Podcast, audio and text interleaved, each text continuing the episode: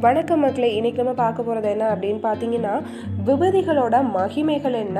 ஏன் நம்ம விபூதியை வந்து நெற்றியில் பூசுகிறோம் அப்படிங்கிறத குறித்து தான் இந்த பதிவில் நம்ம பார்க்க போகிறோம் இந்துக்களின் சமய சின்னங்களில் ஒன்று விபூதி. விபூதி அப்படிங்கிறது ஒரு வடமொழி சொல். தமிழில் திருநீர் அப்படின்னு சொல்லி அழைக்கப்படுது. மனிதன் குடிசையில் வாழ்ந்தாலும் சரி மாடி மேலே மாடி கட்டி வாழ்ந்தாலும் சரி இறுதியில் மனிதன் உருப்பிடி சாம்பல் அப்படிங்கிறத உலகத்தின் நிலையற்ற தன்மையை உணரவும் உணர்த்தவும் தான் விபூதியை அளிக்கிறோம்.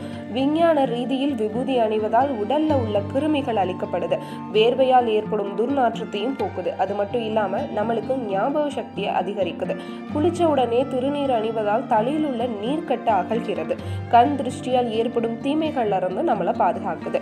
இதே மாதிரி இன்ட்ரெஸ்டிங்கான இன்ஃபர்மேஷன் தெரியறதுக்கு இந்த சேனலை சப்ஸ்கிரைப் பண்ணாதவங்க சப்ஸ்கிரைப் பண்ணுங்க.